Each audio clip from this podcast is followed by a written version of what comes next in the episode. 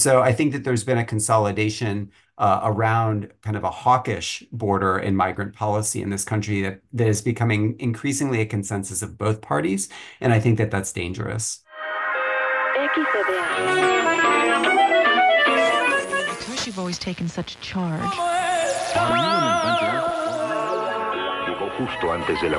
You are listening to the Border Chronicle.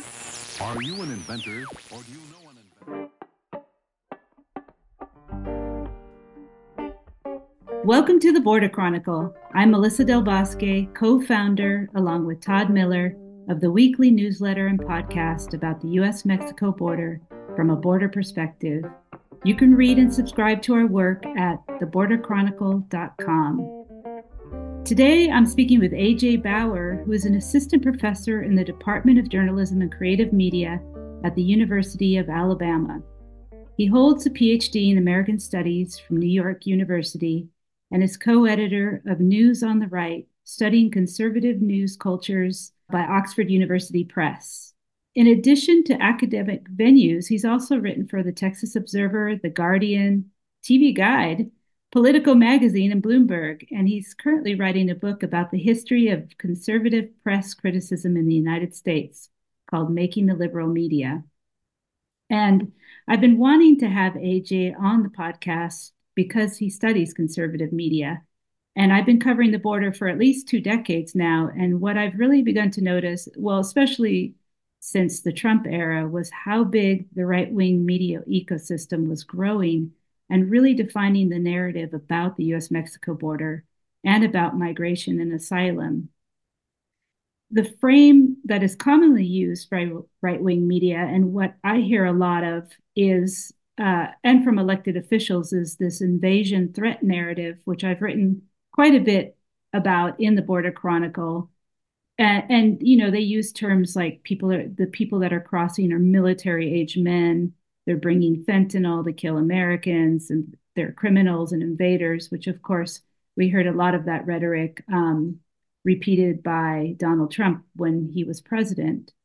Um, and having you know interviewed hundreds of asylum seekers and migrant and migrants over the years you know all the people i have spoken with are either fleeing persecution and violence in their countries or they're seeking jobs and better economic um, uh, futures here in the united states. And, and usually really it's a combination of both those things. There are many complex reasons for why people come.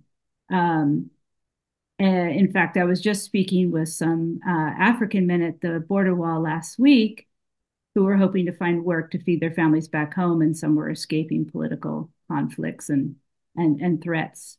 Um, but we almost never hear from actual people crossing in in the media anymore, really, and definitely not in the right wing media, which would give people, a, I think, a more nuanced understanding of what's happening at the border right now. And so I'm really glad to have you here today, AJ. Uh, thank you so much for for coming on the Border Chronicle podcast. Of course, yeah. Thank you so much for having me.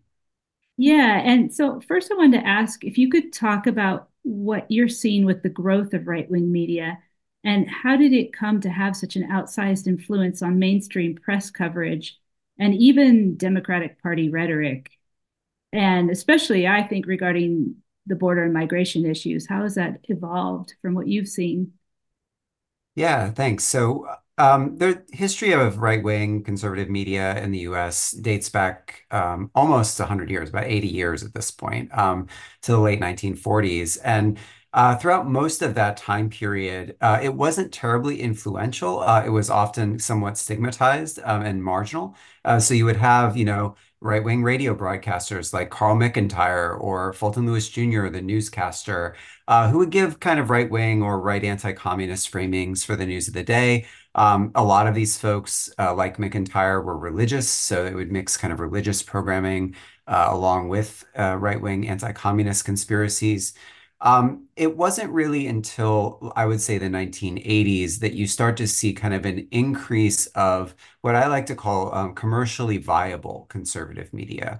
Um, so before the 1980s, most of uh, conservative or right-wing media was not profitable um, and had relatively limited audiences. Um, it was increasingly influential uh, because, uh, let's say, the National Review, which William F. Buckley founded in 1955, um, kind of chattering class elites in Washington, D.C. and New York uh, would read that and and consider it the kind of uh, you know uh, reasonable or respectful opposition uh, to the kind of liberal consensus of the mid 20th century.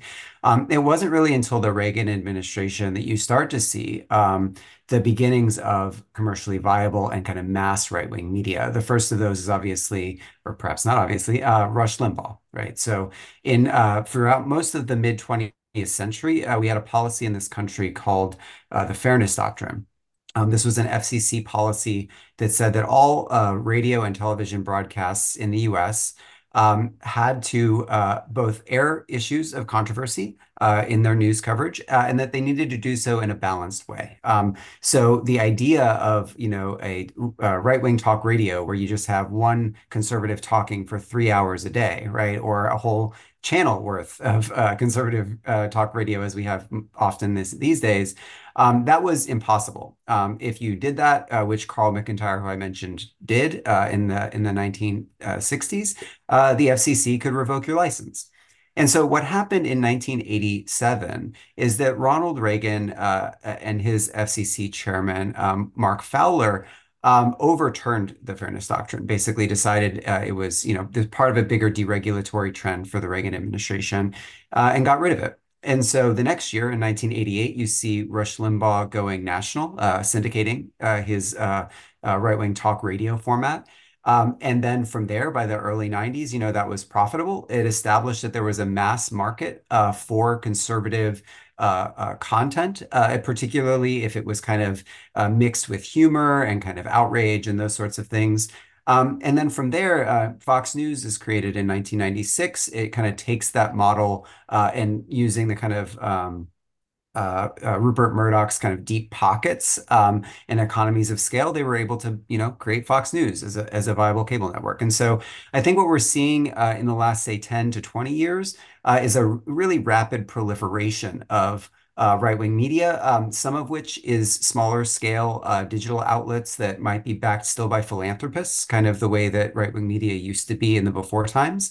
Um, but nowadays, you've got you know massively uh, um, uh, profitable right-wing media outlets like Fox News. You have uh, outlets like Newsmax and whatnot, which just signed um, a new contract with all five cable carriers to be carried um, or to continue being carried. So right now, you've got um, different from the mid 20th century or even say 20 years ago, not only a, a lot of right-wing media, increasingly commercially viable right-wing media with mass audiences. Yeah, that's very interesting. Um, I mean, because what you're saying really is conservative uh, media is is is not new, but it's increasingly like rapidly evolving. I mean, there's there's been a lot of layoffs in traditional legacy media outlets in the last several years, and and really just in 2023, I think there were more media layoffs than there were in 2021 and 2022 combined. And and you know these right. are uh, layoffs in places like you know Washington Post, LA Times, uh, right. local local outlets have just folded, you know, or they're down to like one or two two people. But at the on the other end of the spectrum, right, you see the right wing media outlets that seem to really be uh, flourishing and uh, do seem to have money. Has the Trump and the and the MAGA movement uh, how has that changed conservative media? And can we even call it conservative anymore? Because it's really pretty radical isn't it Well, I mean, conservatism has always been radical. I think it's worth noting that. Um, there was a period in the kind of mid 20th century where William F. Buckley and uh, kind of cadre of activists around him uh, tried to carve out kind of a respectable or responsible conservatism that wasn't uh, kind of radical. Um, but I, I think that was always a little bit of uh, lipstick on a pig, right? Um, the the conservative movement in this country since the post throughout the post-war era and arguably even before then, uh, you know, engage in a lot of pretty extreme uh, far right, you know, uh, you know, sidling up to fascism uh, with the uh, kind of America First movement, right? Um, you know, I don't think that it makes, I think that it's common to distinguish between a mainstream and a, a like far or radical right. Um, but I think that the the historians are increasingly noticing that throughout history, those two segments of the conservative movement have been in, in conversation. And so when I'm using the term conservative uh, in this conversation, I mean right wing, and, and I use those somewhat interchangeably um, because I think that those movements are relatively uh, interchangeable at this point, or at least there's increasing collaboration. And I think that one thing that you're seeing recently, and, and you mentioned kind of the MAGA media, um, uh, other than like outlets like the the um, the Bulwark, right, which is kind of like a, a remnant of the Weekly Standard, um, which is uh, kind of a never Trump or like a, an anti-Trump kind of conservative publication. I would say that most conservative or right-wing media in the U.S. is MAGA media at this point. Um, you you don't technically or typically see um, uh, clear uh, ideological, sub-ideological uh, delineations within right-wing media. Um, so I think that they are all MAGA in the sense that they're all like basically supporting Trump uh, because Trump is, you know, effectively and practically speaking, the head of the Republican Party and the head of the conservative movement at the moment. Um, I don't think that that's forever. I think when he inevitably dies um, and then there's infighting, then that's going to look very different. Um, so I don't want to make it seem like uh, MAGA media is like MAGA till they die forever, right? It's it depends on the kind of political circumstances, and they're just you know continuing to to uh, ride Donald Trump's coattails in that regard. Um, but speaking to, to border issues, um, you know, Trump's 2016 run really changed the game uh, regarding border rhetoric. Um, if you recall, there were efforts under both the George W. Bush administration and the Obama administrations to try to pass what they were calling them like comprehensive immigration reforms, right? And all of those attempts look downright leftist compared to where the discourse is at today. Um, don't get me wrong, like those were flawed plans and like had lots of problems. I wouldn't consider them leftist in the least bit. Um, but I say that just to say how far to the right we've come um, in, in the discourse and in terms of policy. Um, when you've got, you know, Joe Biden effectively undercutting the Democratic Party uh, sentiments from uh, in negotiations with the Republicans trying to get a border deal uh, and, and along with the spending deal, like uh, you effectively have the, De the Democratic Party uh, doing what the Republican Party was doing 15, 10 years ago, right? Um, and so I think that there's been a consolidation uh, around kind of a hawkish border and migrant policy in this country that, that is becoming increasingly a consensus of both parties. And I think that that's dangerous. Yeah. And, and I don't know if you've looked um, at other parts of the world, right? Because this is also happening in Europe and other places where we're seeing this very anti immigrant authoritarian messaging which is you know hand in hand with the authoritarian uh, governments taking over various countries you know like hungary and viktor orban for example. I mean what where where does this type of rhetoric lead to? What can it lead to? And then when you know when are we just stepping into like just out and out fascism yeah, I mean, I think that this kind of xenophobic, like anti-immigrant rhetoric has been uh, a real kindling for the rise of kind of far right politics across the globe. Um, you see this, uh, you know, I was in Germany over the summer talking with some scholars there, and there's, you know, the AfD uh, Alternative for Deutschland, right, uh, which is the far right party in that country. They're polling, you know, very high uh, relatively to where they've polled in the past. Now, you know, that's a multi-party state, um, so it's, you know, they're not polling at 50% or whatever, but they're poll they're polling high enough that they might actually get like some significant influence in the parliament, right? And so um, I think that it isn't just uh, that we've seen, uh, you know, people like Orban or whatever taking over um, uh, based upon anti-immigrant rhetoric, you're also seeing, I think, what's going to be an increase of, of those sorts of politicians abroad uh, in the years to come. Um, but I think that um, one of the things that scares me the most, and I mean, I can't speak to like, you know, I'm a historian. I'm not good at predicting the future. Um, but I think that one thing that's super disconcerting about the rise of xenophobic rhetoric and the fueling of the far right at this particular historical moment um, is that we're at a pretty crucial moment with regards to climate change, uh, where we're starting to see the real effects in terms of extreme weather. Uh, I think last year or the last two years, maybe both, were the hottest years ever. Um, yeah, the, the the climate is changing in ways that are going to result in mass migration as people, uh, you know, areas become uninhabitable. Um, uh, you know, different economies collapse uh, based upon you know different kinds of crops no longer being sustainable in certain areas, uh, floods, droughts, all you name it, right? Um, we're entering a time period in human history where migration is going to be necessary and inevitable right? And so the fact that you see uh, right-wing politicians and increasingly even liberal uh, parties like the Democratic Party in the US embracing a kind of uh, xenophobia, uh, hard border, hawkish border policies, this is exactly the moment where we need to be thinking more creatively um, and less restrictively around border policies, and and yet we're going the opposite direction. And so, um, I, you know, I'm not terribly optimistic. I think you could even call me pessimistic about where where this ends up. Um, in terms of how those governments or how those policies will be structured, I don't know what kind of label we'll want to associate with it, but I get definitely can say that it's going to involve the dehumanization of migrant peoples uh, in multiple countries um, and in ways that are designed to basically protect um, folks who happen to live uh, in the global north or in the in the west uh, against uh, changing uh, demography, right? Uh, what their cultures look like, um, and I think it's worth speaking to the kind of like uh, the way that. Um, the concern with migration is a racist concern.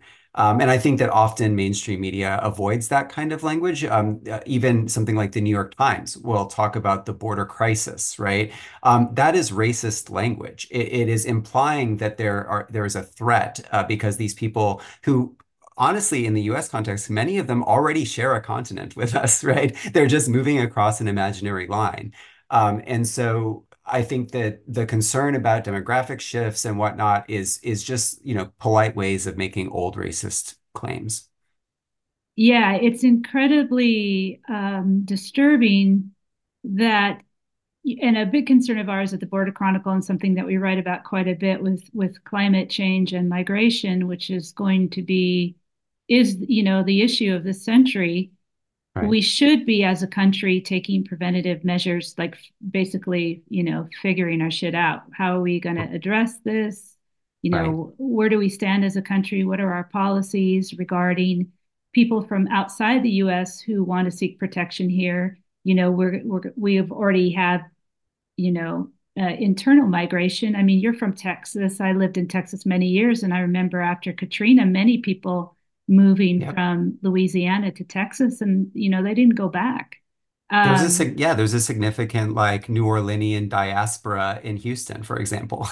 yeah, exactly because of climate change, and so we all see this coming, and and it's incredibly sad that the only response is you know just how high can we build the wall? How many Right. weapons can we put on you know our borders? And we already know that none of this works anyway. I mean, all it does is ratchet up the misery and, and deaths, but it's not going to prevent people from moving in in any shape, sense, or form. Right. And and the thing that really strikes me, and you know, so I split my time between Tuscaloosa, Alabama and Brooklyn, New York. Um, one thing that I find really striking is what you've got going on now in cities like New York and Chicago is uh, effectively a media stunt, right, uh, by governors like Abbott and DeSantis to basically uh, concentrate uh, migrants who've come across the border uh, in places uh, that are quote unquote liberal democratic spaces, right? um, in order to increase that crisis rhetoric among liberal media and mainstream media in those states. Um, in you know my second home state of New York, um, you've got Governor Hochul uh, and Mayor Adams, uh, both Democrats who ran staunch xenophobic, right, anti-migrant campaigns uh, when they they won this most recent election cycle. Um, so the Democratic Party in the state of New York is saying the same kinds of rhetoric uh, that that um, Abbott is to some degree. And so I think that the thing that surprises me is, um, you know, especially living in Tuscaloosa, America is vast. There are many small towns that need employees for small businesses. There are ghost towns in West Texas that are like five people, right? We do not lack for space or housing, right? The problem is, is you have uh, these Republican governors sending migrants to states that are already in the fa in uh, facing housing crises. There's already a housing crisis in in New York.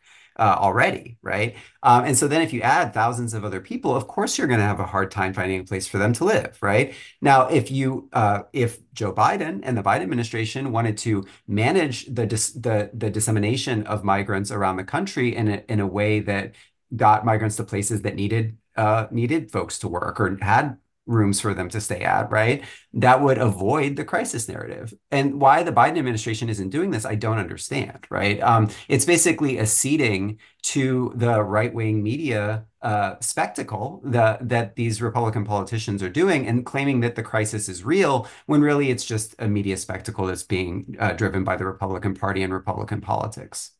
Yeah, and this is what blows my mind is that, you know, the Democrats don't seem to have any type of effective like uh, platform of policies or narrative to to counter that narrative. You know, the right wing right. threat narrative and chaos narrative. Um, interestingly, I you know when I was down at the border wall last week speaking to these uh, gentlemen from Africa who had, you know, just just come across and were getting picked up by border patrol. Uh, mm-hmm. I stayed in touch with one of them because I wanted to know, understand what the process was like for them. And right. if you, and what he told me is that if you don't have an address to go to, you, you know, you don't have a relative in the United States, then they send you to New York. That's what the Border Patrol agent told him. He said, well, you're going to New York. I'm putting it on your, your notice to appear form. And then right. once, once that's in your paperwork, that's where you have to go. So he really had no choice but to go to New York. Um, right. Which it's is kidnapping.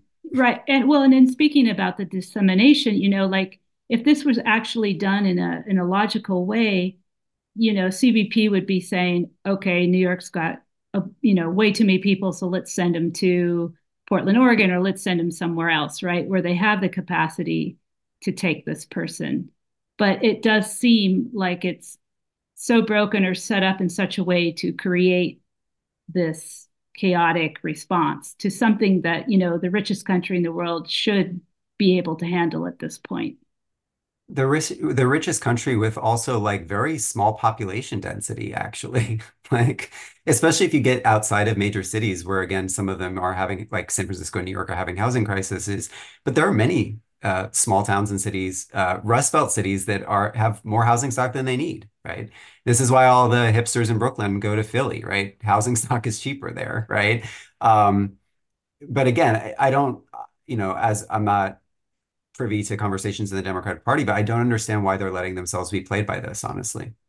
Yeah, I mean, it, it's it's sad. You know, this this gentleman I was speaking to from from Africa is an IT specialist. I mean, he he his mother had a stroke. You know, he's got three daughters. He's, uh, you know, had an economic crisis, is hoping to get work and some political problems back home. But I mean, this guy had a LinkedIn page. He was like ready to work, you know? Um, of course. Yeah. I mean, a very, you know, I would say he was probably middle class and, you know, really focused and, you know, a trained individual who could really do something productive um, but well, this is the thing that a lot of the like um, media coverage of migration in the US historically, right, has tended to uh, incorporate a lens of American exceptionalism, right? Where it says, well, America is the best place to be. This is in scare quotes. Um, America is the best place to be. Everybody in the world wants to be a US citizen, right? Um, no wonder everybody's flooding over the borders trying to get here, right? We need to do something to keep them out. Realistically, though, most people like where they live, right? That they they live with their families, they've been there for generations. Like people are not inclined to migrate unless there's some serious reason to, right? Economic conditions, political rep, uh, repression, uh, climate, right?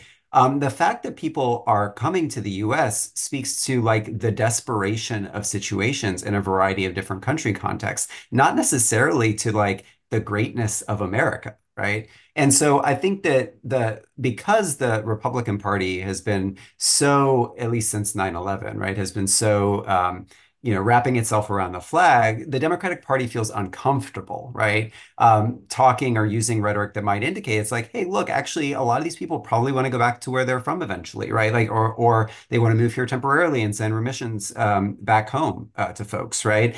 Um, it seems like there's not really much room within media coverage to talk about the realistics and the logistics of migration. Um, it's always folded back into this kind of, um, of course, they want to come to America. America's the best, but we don't have room, right? Yeah, I feel like anybody who, you know, arrives at the border is characterized either as a, a victim or an invader. They Right. they're sort of robbed of their humanity and their agency, which starves us of information here in the US as to what we're actually missing by not being able to incorporate the talents of, of these folks who are, you know, literally risking their lives to come and work here, you know, um, and do Absolutely. want do want to go back to their countries. But I mean, the reality is, if you're from Africa and you know you're middle class or lower middle class, you're never going to get a visa. You know, hmm it's going to be very hard to ever get a work visa here in the U.S. hmm And and so people are pushed, you know, under these circumstances to come in these irregular ways. Um, and so it's just we have this very antiquated you know immigration system and and also in the way that we just look at labor in general Right.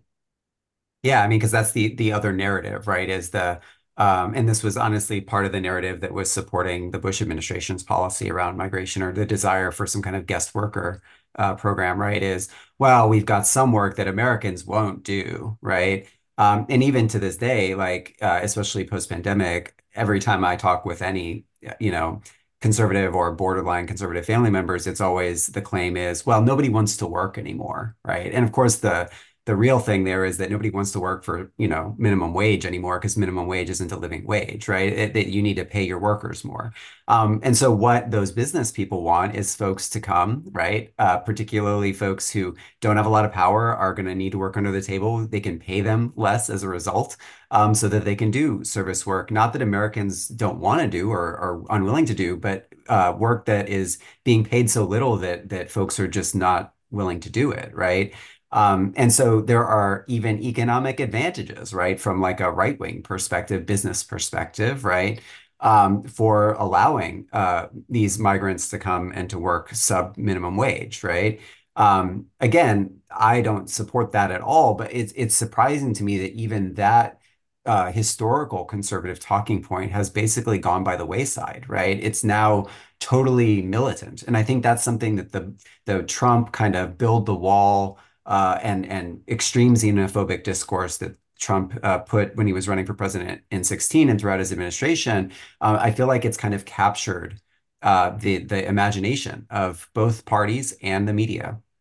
yeah and i mean having covered this issue for so long and this is why i'm so fascinated by the narrative right and how it gets made and how it gets repeated and how it ends up actually making um, political um, policies for us it is you, you know the the narrative over the years is really not changed. It's like we've as a country we've not gotten any you know wiser about how we think about this uh, or nuanced or you know embrace the complexity of it so that we could really do some meaningful uh, you know policy changes. And as you said now it's just become completely militant and it's all invasion narrative all threat narrative.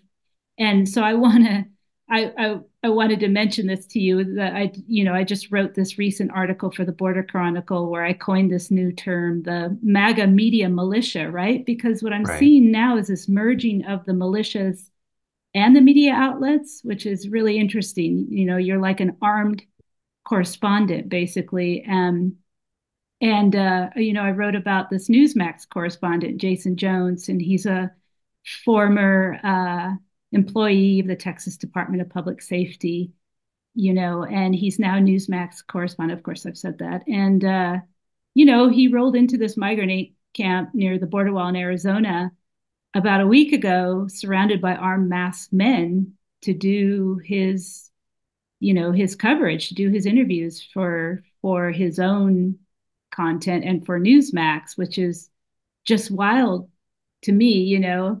Yeah. Uh, it's a very odd way of doing journalism. Um, it actually really isn't journalism, it's propaganda, but he calls himself a correspondent and he's regularly interviewed on various outlets and he puts out his content on Newsmax and and it definitely influences how people in the rest of the country think about the border. So I mean, here we are now at this point where we've got like, you know, armed correspondents basically.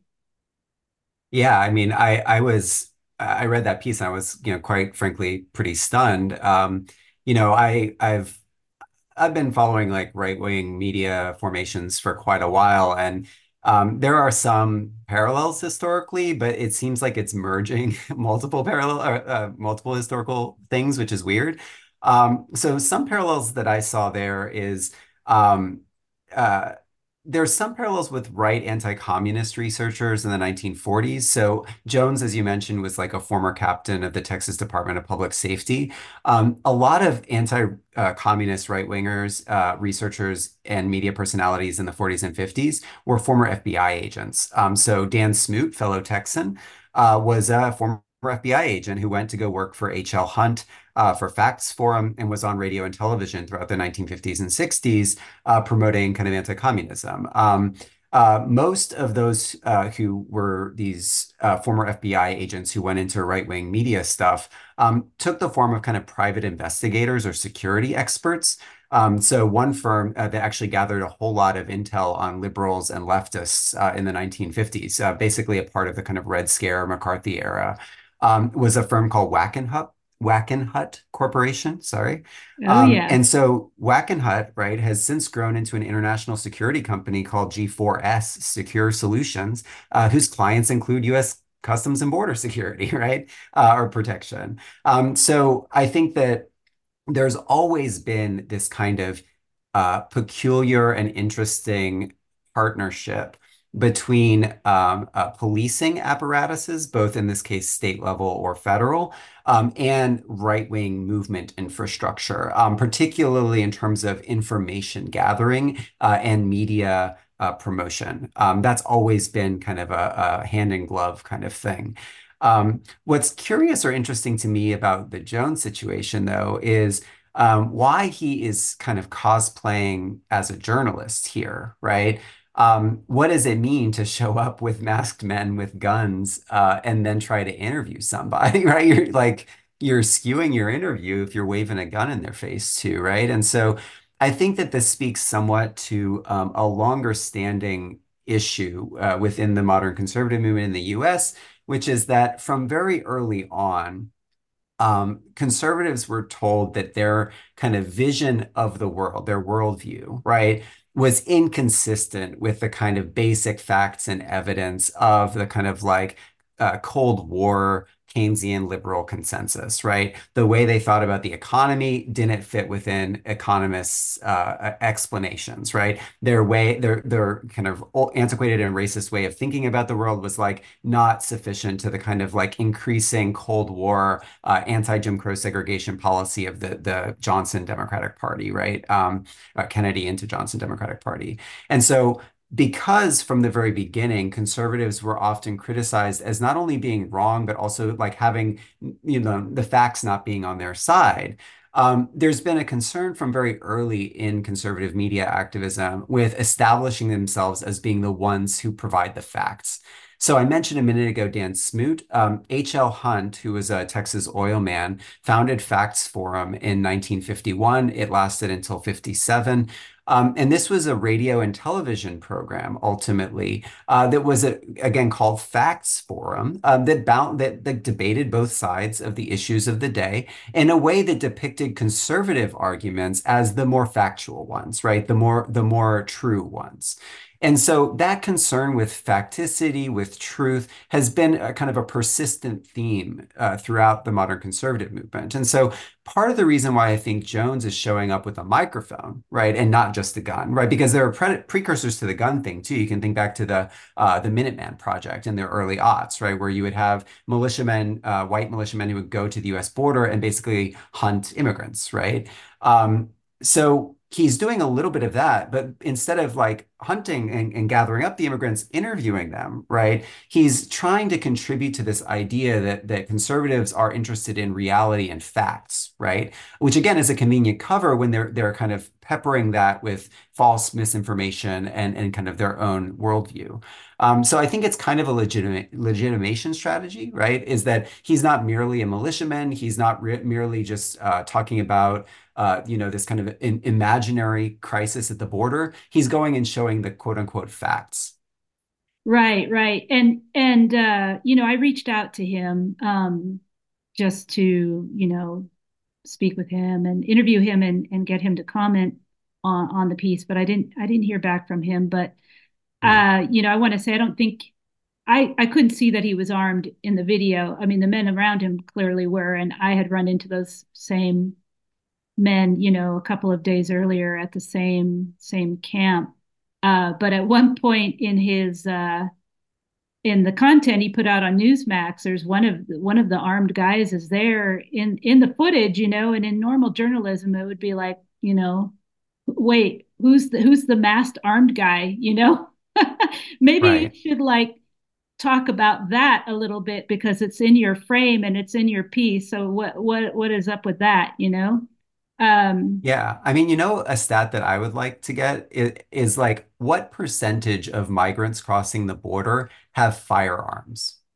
Right. I bet it's really low, right? It's probably extremely low. Yeah. Um, and so why do you need heavily armed guards to interview folks who've been like probably walking for days on end, uh, who are probably hungry and thirsty and probably don't have any weapons, let alone any incentive to use weapons, right? Yeah, and an interesting frame that they're using, you know, that Jane Jones is using and others is that humanitarian aid volunteers are aiding and abetting cartels. You know, they're helping these terrorists, and and it it really incites violence and it really puts a target on the backs of these volunteers, most of whom are like retired school teachers. I mean, a lot right. of these folks are in their 70s, some are even in their 80s. I mean, these are I've interviewed a lot of these people, and you know, they're Americans, you know, retired, and are just trying, you know, they're church groups, and they're just trying to reduce some of the misery and help these folks with like some water or, you know, a burrito or something while they wait to get picked up by Border Patrol, which can take sometimes hours or days. Right. And I mean, I think this also speaks to, I mean, like you mentioned a little while ago, um, journalism is in crisis, like a real crisis, and has been for more than 20 years at this point. But um, there just aren't as many reporters uh, that are working for major publications or even local publications anymore. And so, if, you know, in your own experience, like going to the border, like how often do you see national media reporters going down there and actually interviewing migrants? Um, it doesn't seem like that happens very often. Yet I, I I see every once in a while pretty often like Fox News sending cameras down there to do these kind of stunts or or or in this case with the uh, this Jones character, right? Um, and so if you've got right-wing media play acting as journalists going down and covering the border in a way that mainstream journalists either because they don't have the money or resources, uh, they're basically just like interviewing the leaders of the uh, Customs and Border Patrol, right? Um, they're not going down there and interviewing all of these folks. Um, even in the coverage uh, in like the New York Times, um, I was reading earlier this week. Um, what's his name? Daniel, um, not Daniel, David Le Leonhardt had a piece that says the Democrats are out of step when public opinion when it comes to immigration. Um, the Times is is running things like that, right? They've got another piece today: how Biden's immigration fight threatens his biggest foreign policy win, right? They're focused on those kind of bigger questions. But I don't see those reporters in my neighborhood in Brooklyn, immigrant like interviewing migrants who are uh, housed in hotels there, right, and asking them what they're doing there. Part of that is because they don't have the language skills, right? In some instances, the reporters don't.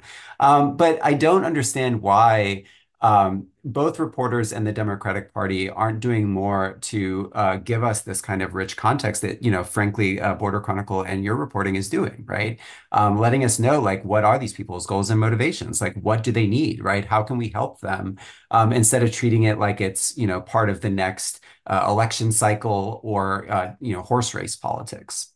Yeah, I mean, it's always been incredibly difficult to get uh, New York based media, which is, you know, all of our like national papers of record, the New York Times, Right. ProPublica, uh, you know, Washington Post in Washington, of course, but to get them interested in the border has always been very difficult, or Right. interested in Mexico or Latin America for that matter. I mean, that's always been very apparent to me, you know, and I started writing about the Texas-Mexico border in 1998, and it's it's just always been that way. And then when Trump was in office, you know, there was suddenly a lot of attention on the border, and you know, New York Times, all of these outlets were interested, and there was Mhm. funding, you know, to cover family separation or these various issues that were happening during the Trump era.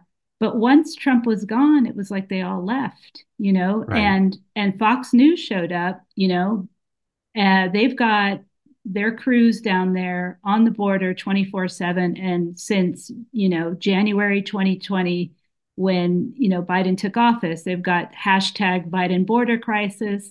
I mean, they've Right. been nonstop reporting on the border for the last, you know, three three years, um, Right. along with the entire right wing ecosystem. So they completely own the narrative now on the border and you know to the point where like i was at my doc at a doctor's appointment yesterday and i always hate this because they go oh you know the nurse said so what do you do and i said well i'm a writer. Well what do you write about? And it's like okay here we go. I write about the border and immigration. Oh yeah i am just so scared. I'm terrified about those people coming across all those military age men you know and there and here she goes you know and it's like oh God, where do I start? You know? And I I told her, look, you know, I was just down there speaking with these folks and you know, I met a very nice gentleman with a family, three girls, and he's looking for work. You know, his mother had a stroke and you know, a lot of these folks are just looking for work or or protection, you know, from threats to their lives or political issues. Um, but just that framing is uh so pervasive now and it just you know completely shapes the way people think about the border at this point Right. I mean, like both in 2018, the mid in the run up to the midterms and in 2020, there was a quote unquote migrant caravan, right? yeah These caravans always seem to materialize around elections and they always dissipate and just disappear effectively, right? Um, I remember I saw something a few weeks ago, I feel like, about another quote unquote migrant caravan, and I think I saw it in the Times. Like, and again, I'm a little bit skewed because I, you know, since I'm partly based in New York, I, I read the Times as like one of my my major news sources, and it it's just flabbergasting to me as somebody who studies right-wing media, right? I my my work is to consume right-wing media. Like my off time, I want to consume non-right-wing media, right? And actually like see what other narratives there are in the world. And on this issue, I don't see much difference, honestly. No there's there's no difference you know and and when i am down there now there's there's nobody there but there's you know the right wing guys are there the you know the maga media militia is there the armed armed correspondents um, are there but you know largely that's it i mean now that we're in election season we're going to see the political reporters who will Right. you know do some interviews at the border but it'll be you know from a political national political perspective like from the horse horse race variety of you know who's who's who's got the dominant narrative who doesn't you know who's who's losing on immigration who's winning basically Right. um And this is where it gets complicated too, because like part of that horse race, like I was pointing out that David Leonhardt piece from earlier in the week, they're saying that the Democrats are out of step with public opinion. Um, but then they're saying that public opinion is right wing, effectively, that that the public opinion is frightened of migrants and like wants, you know, militant border policies. Um, but you know who else fears migrants and wants militant border policies? Uh, Kathy Hochul, the governor of New York, who's a Democrat, and Eric Adams, who is the Democratic mayor of New York, right? Um, the Democrats aren't out of step. It, you know, I would I would dispute that public opinion in this instance is indeed right wing. I think that that is more of a manifestation of the, you know, media coverage and the the um, liberal and mainstream media's kind of adoption of right-wing frames around the border. I think that's shaping public opinion. Um, but even if we're saying that that is like some natural public opinion, the Democrats are absolutely pandering to that, right? There is a very small number of Democrats who are actually trying to have more nuanced takes and policy perspectives uh, about border and migrant issues, right? Um, but those are not the Democrats that uh, you know are getting written up in the New York Times, right? Um, or those are rather they're being amplified as though they you know control the Democratic Party message, when really the Democratic Party elected leaders like Biden and Hochul and, and Adams are all kind of in lockstep with some kind of right-wing policy formations around this. Yeah, it's it's incredibly disappointing, and you know we we we report from the perspective of border communities. You know, speaking to people right. who actually live on the border, and so many of them ask me like, how can we turn this narrative around? You know, this is not our reality. We live here. You know, we're not under invasion. We're not afraid. You know, but right. why is everybody characterizing our communities as this fearful, crime filled place under invasion when they're like we don't, you know, that's not our reality, but it doesn't seem to ever pierce this national debate or narrative that is constantly portraying the border as, you know, chaotic and under threat and being invaded. Right, which it's also ironic because, you know, New York City, where the New York Times and, like you said, most national media, you know, NBC, CBS, ABC, et cetera, are based, um, it's also a border community, right? Um, historically, like migrants come in through Ellis Island and then they're in New York, and, or even after post Ellis Island phase, right? New York is one of the most diverse uh, populations in the country. Uh, there are people from like almost every single language and place on earth living there in small community, right? Um, if any city, right, can can handle uh, kind of influx of new folks from different places with different languages, like it's a place like New York, right? Um, and yet they're still going like outside the Roosevelt Hotel, and the fact that there's uh, people, uh, migrants, kind of waiting to be able to place into shelter and whatnot. There's more coverage of that, which looks chaotic, right, because of the mismanagement of it, than there is of like mutual aid efforts uh, among my community members in Brooklyn who are going in, for example, uh, raising, gathering winter coats uh, to to give uh, to migrants uh, who are being uh, held at uh, Floyd Bennett Field, which is pretty far removed from city center and pretty difficult for migrants to, let's say, get to schools or or other kinds of appointments they need to get to need to get to. Um, but there's an influx of community grassroots support for migrants, right? That's not really being reported on, though. Just like the way that the, I'm sure there's various forms of mutual aid and support within border communities uh, on the southern border uh, where people are helping each other, right? Um, the fact that the kind of helping our neighbors narrative gets completely left out of national discourse skews that discourse further to the right. Yeah, it's incredibly sad because border communities for years and years have have come together and you know, provided food and clothing and, and really dealt with these emergency situations largely on their own.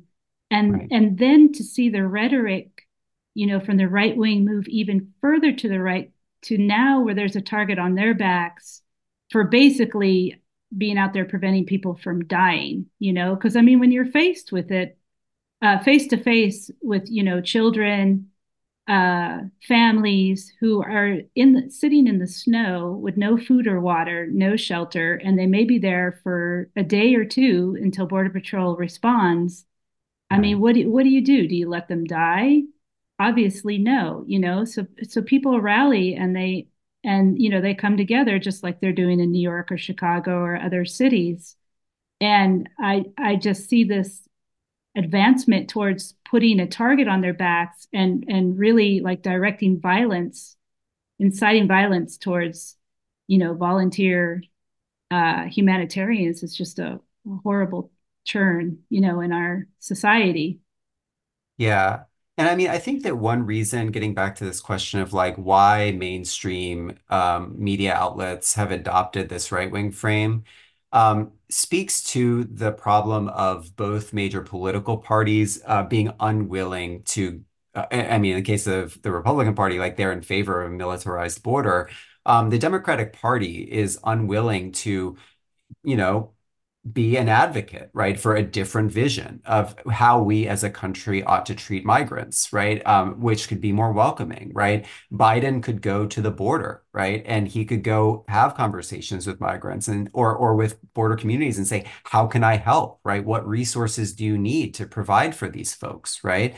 That's not what he's doing, right? That's not what any Democrats are doing. They're instead like leaning into this more militarized frame. And I think one of the reasons that mainstream media coverage is also adopting that frame is because, um, as you know, Stuart Hall, who's a, a, a famous kind of British cultural studies figure, um, he and his colleagues theorized uh, journalism as uh, what's called secondary definers, right? So mainstream professional journalism ideology, the idea is you don't define the terms, right? You don't uh, impose some kind of ideology on the story. You just interview other people, right? And, and then balance out their perspectives in some way.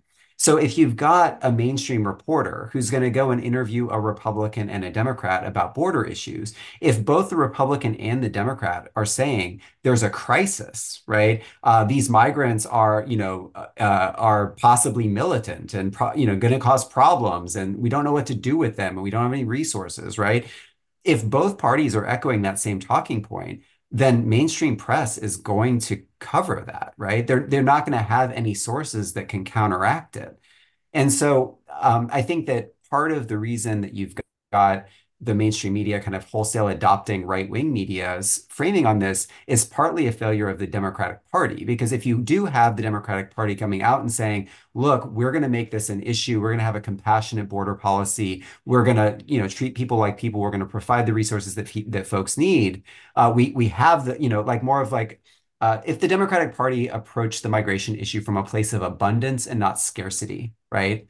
um, which we can do as the richest nation in the world that's sending millions of dollars to Israel to bomb Gaza, right? Um, that would change the narrative, right? So I think that a lot of times people ask me, like, how can we change the media? Um, if you want to change the media and you vote in the Democratic primaries or whatever, like, change your party, right? Change the Democratic Party. Yeah, abs- absolutely. Um, I agree. And so you were talking about uh, H.L. Hunt, uh, Texas oil tycoon, or you know what? Actually, I as a I think for a final question, I wanted to ask you about Texas. So you you grew up in Texas. Yeah. What do you think about Governor Abbott, Abbott and Operation Lone Star and sort of how he's really made Texas into this backdrop for MAGA content creation and messaging? You know, we have all the elected officials who go down there and pose and, um, you know, we're under invasion and, and it's like a Hollywood, uh, you know, invasion rhetoric factory now. Right. I mean, I, am you know, crestfallen um, by what's happening in Texas. I'm not terribly surprised. It's you know, uh, I used to cover Texas politics for the Daily Texan, the student newspaper at the University of Texas, um, and then briefly for the Austin American Statesman and the Texas Observer. And, you know, Texas politics used to be pretty funny. Um, I mean, it was still horrible. It's always had like a really rough, mean edge to it. Um, but it was always a little bit zany. Um, you know, my uh, my state senator growing up, Jane Nelson, once I think threatened to catheterize herself uh, so she could filibuster a gambling bill, right? There's like just weird zany stuff, right? That that happens in Texas politics. Um, and so it's weird because looking back, I kind of have fond nostalgic memories in some senses of kind of the kooky elements. Um, and it feels like the, and maybe this is me just being out of state and not being able to be be there as much um, it just feels meaner. It feels a lot meaner. And and I remember covering Abbott when he was an attorney general in Texas for as so many years because uh, Perry wouldn't get out of the governorship, right? Um, and he was always extremely media savvy. It doesn't surprise me that he's been able to kind of lean in and and and and capture media attention. That he's he's engaging in these kind of stunts uh, with you know people's lives effectively in terms of shipping shipping folks around.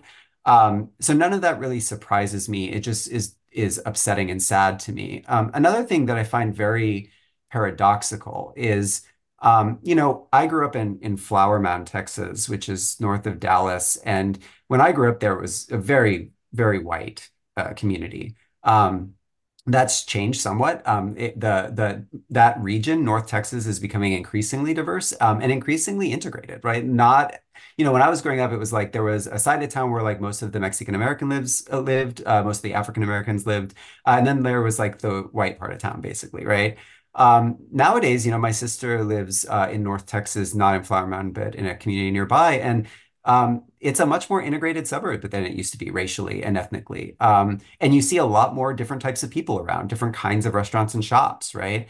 Uh, I think it's wonderful. Like when I go when I go home to visit family, um, Texas is much more diverse. It's much richer now culturally than it was 20 years ago um, when I was growing up there, 30 years ago when I was growing up there. And so um, I find it striking and strange that at this moment in time when Texas is perhaps the most diverse it's ever been, um, that you nevertheless have it being the kind of basis for, you know, resurgent uh, uh, white supremacist uh, uh messaging. Um, now, again, the scholar in me is not surprised by that because, of course, like uh, white supremacist rhetoric and racism, right, peak when uh, white people feel vulnerable, right, when they they feel under threat. Um, and so an increase in diversity in Texas is probably causing a lot of threatened feelings to a lot of white folks that live there, right? And, and that's, you know, basically Ad, uh, Abbott's base. Um, so again, I, am very deeply saddened by um, by the politics in Texas these days, um, but I'm not terribly surprised by it. Yeah, I mean, at the beginning you said I'm just a historian. I can't really predict the future, but you kind of can, you know, because it is so cyclical. These yeah. these types of movements and you know the white supremacy cropping up. I mean, it's never, it's always there, right? Uh, yeah. And and then it just becomes emboldened at certain times in our history as it is now.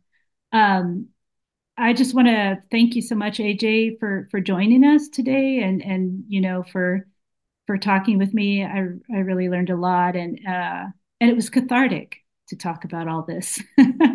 wow, I that's the nicest thing anyone's ever said to me about an interview. That felt like hey, catharsis. Um, you've got to find your catharsis wherever you can. I, I, somebody should put that on a t-shirt. Um, but no, th thank you so much for having me. I'm a, I'm a big fan and, um, you know, I'm just really happy I was able to participate. So, um, thanks. Yeah. Thank you. You've been listening to the Border Chronicle podcast. The Border Chronicle is reported by Todd Miller and Melissa Del Bosque, based in Tucson, Arizona. This episode was edited by me, Steve Heiss. If you like what you're hearing, please consider rating us on your favorite podcast platform. It will help other people find the show. You can read and listen to more local border journalism on our website, theborderchronicle.com.